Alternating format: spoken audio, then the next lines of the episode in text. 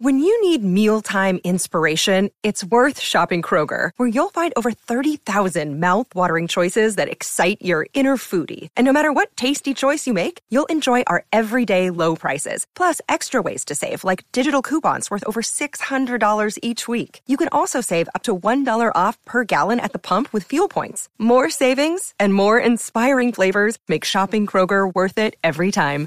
Kroger, fresh for everyone. Fuel restrictions apply. Another day is here, and you're ready for it. What to wear? Check. Breakfast, lunch, and dinner? Check. Planning for what's next and how to save for it? That's where Bank of America can help. For your financial to-dos, Bank of America has experts ready to help get you closer to your goals. Get started at one of our local financial centers or 24-7 in our mobile banking app. Find a location near you at bankofamerica.com slash talk to us. What would you like the power to do? Mobile banking requires downloading the app and is only available for select devices. Message and data rates may apply. Bank of America and a member FDIC. First impressions right off the bat. Seeing Baylan and his apprentice get out of the ship at the very beginning gave me the most Star Wars vibes that I've had since George Lucas left Star Wars. Lightsaber fights, Force, everything was super, super sick seeing that. Felt like I was watching the prequels or something very akin. Moving forwards, the progression with Ahsoka I wish was focused on more. I feel like Sabine was focused on too much. I feel like the moments with Sabine was just kind of dragged on a little bit. But then we were taken back to the story of Ahsoka, and I feel like we're almost following two different stories. It's you know Sabine's journey and Ahsoka's journey, and I wish it was more so Ahsoka's journey that we're really focusing on. But I'm now under the impression that this is 100% a continuation of Rebels. This is not really Ahsoka. This is more so the next season of Rebels. So I can expect the same level of pacing with Rebels, there was a lot of buildup of story. I mean, the whole season in itself had a lot of. Um, I feel like, well, there was a lot of episodes that really didn't matter, but I don't think that's going to happen too much in this. I think everything in this season will matter. I don't think there will be stupid moments or anything like that, like we had in other shows.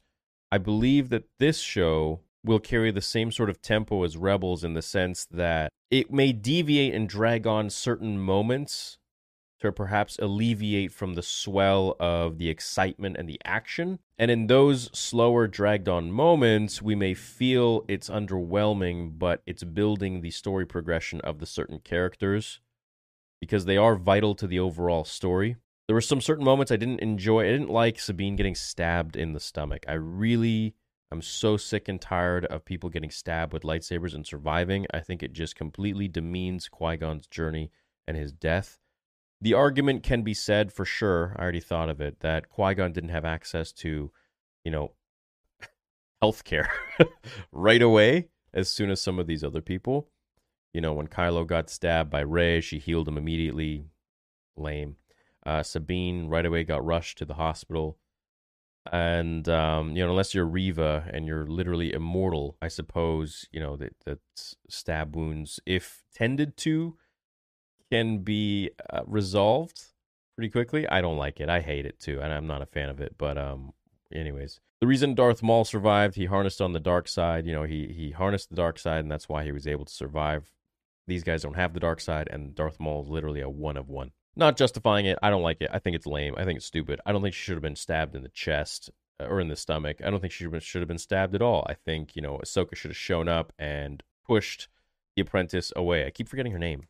Baylan Skoll and Shin.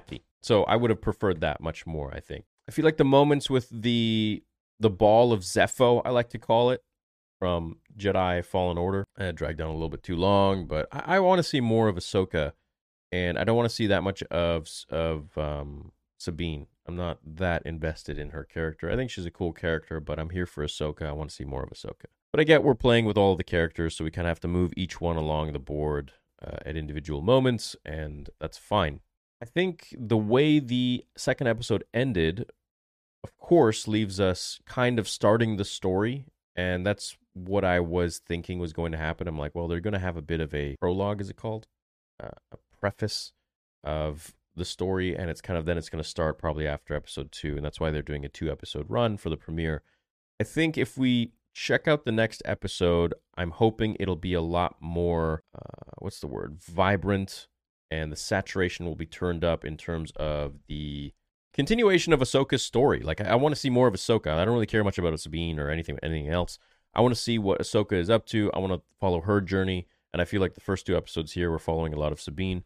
So if I give it a rating out of ten, I would give it a very early in the game. I would, you know, compared to all the other crap that we've gotten, uh, I would give this a nine.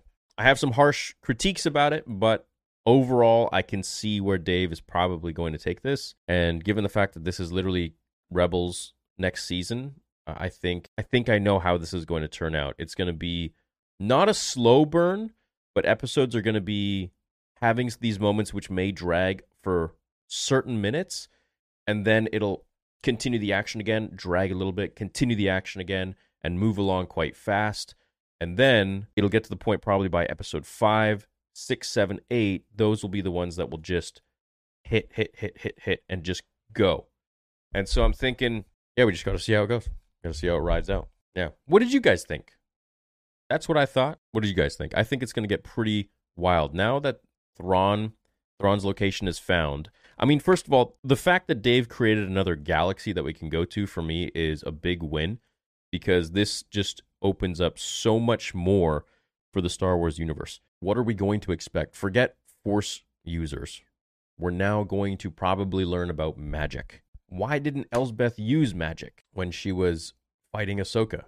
Perhaps she was trying to keep her identity a secret. Learning about magic, I think, is something that so many Star Wars fans have wanted to really dive into since the Clone Wars, and I don't think we've really had that opportunity until this moment. And with the you know the the pressing of Jedi Fallen Order and Jedi Survivor with Merrin, I think really opens up a lot of interest into that world, especially in in Survivor, where we got to see a lot more of this type of power and the abilities that come with it. I think the Night Sisters are really, really interesting. These are witches where Mother Talzin was really feared by Palpatine, and Palpatine didn't fear anybody.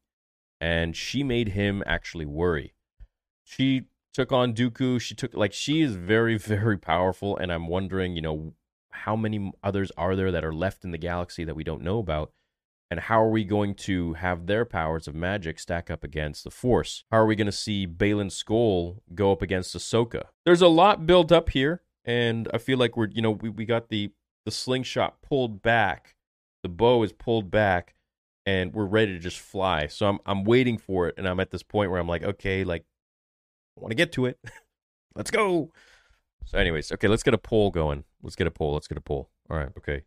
Rate the episode. In my opinion, they should have kept magic out of Star Wars. No, dude. It makes it so freaking cool. Okay, cool. So a lot of you guys are on board with me. 9 to 10 out of 10.